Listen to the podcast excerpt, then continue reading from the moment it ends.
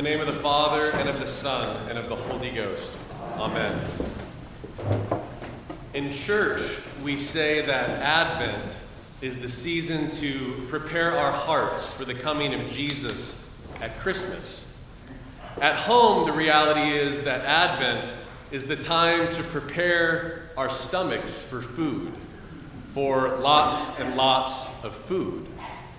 If your household is anything like mine, you are either baking food to take to someone, or buying food for someone, or preparing a dinner. And young and old are gathered in the kitchen, elbow to elbow, chopping vegetables and peeling carrots. The season between Thanksgiving and New Year's is almost 40 days and could almost be described as an anti Lent in terms of our food intake. While this is not an Advent ideal, it is not necessarily a bad thing.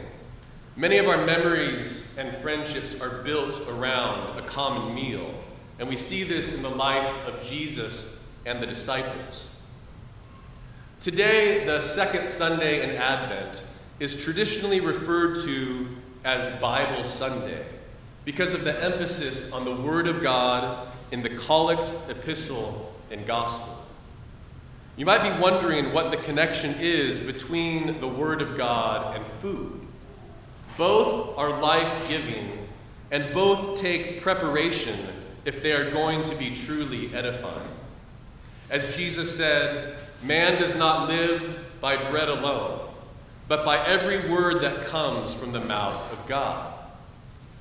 Likening God's word to food that we digest, our collect says that we are to read, mark, learn, and inwardly digest the scriptures, to the end that we may both have patience and comfort in God's word, which gives us the blessed hope of everlasting life in Jesus Christ. There is a lot of theology in that last sentence, which ties together God's word and the Christian hope in the person of Jesus. This is another way of saying that Jesus is at the center of our faith, He is at the center of the scriptures, He is at the center of our liturgy, and He is at the beginning and the end of our liturgical year. As Revelation says, He is both the Alpha and the Omega. Jesus is not just the reason for this season but He is the reason for all seasons. In this particular season of Advent, on this particular Sunday, we are preparing to receive and digest the Scriptures, which give us Jesus, the Word of God. Two questions arise from this mandate.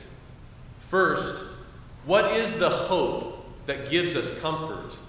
And second, what are best practices for reading, marking, learning, and inwardly digesting God's Word? The Christian hope is everlasting life rooted in Jesus Christ. This includes eternal life in a renewed creation, but this does not mean that we have to wait until we are dead to start living this hope.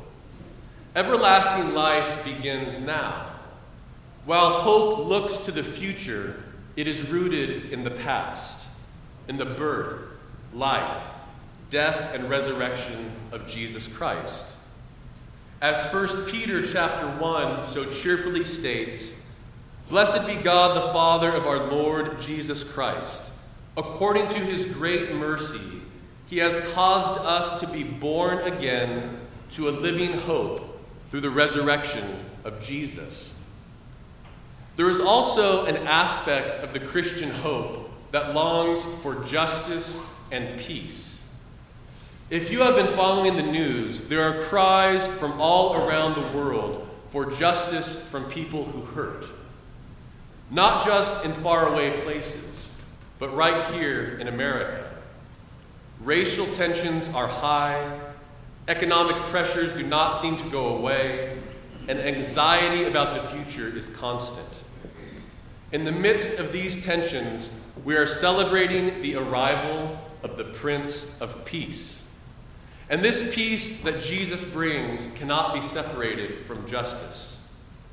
When we see injustice in the world, we long for the day when all wrongs will be made right. The peace that comes from the hope in Jesus is best understood in the Hebrew word shalom. To experience God's shalom is to experience total salvation, which includes justice and peace in all areas of life. Too often we are putting off the reality of the Christian hope for the next life instead of incarnating it ourselves in this life. Living with hope means living with the tension of God's eternal promises in the midst of injustice and brokenness.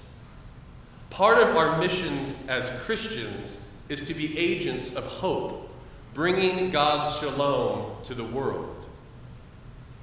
We learn to fulfill our mission of hope by regularly partaking in the scriptures, as the collect says, by inwardly digesting them.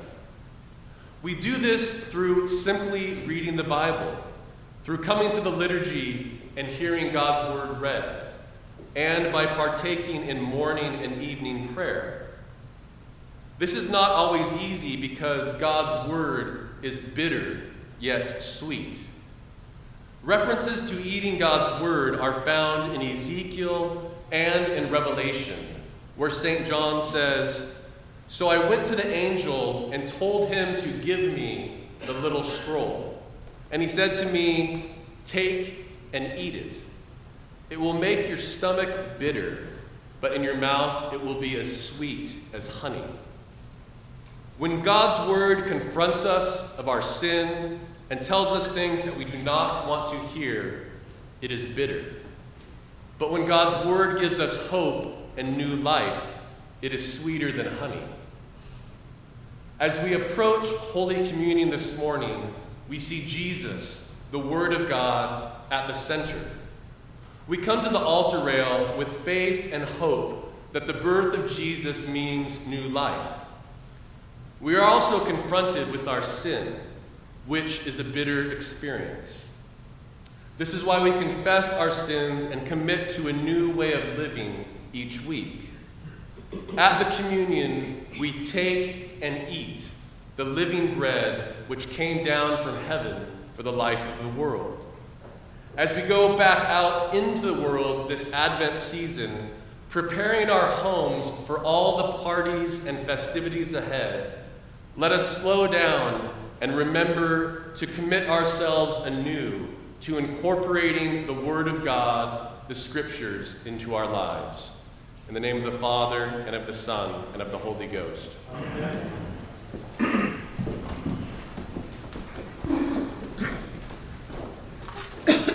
Not everyone that saith unto me, Lord,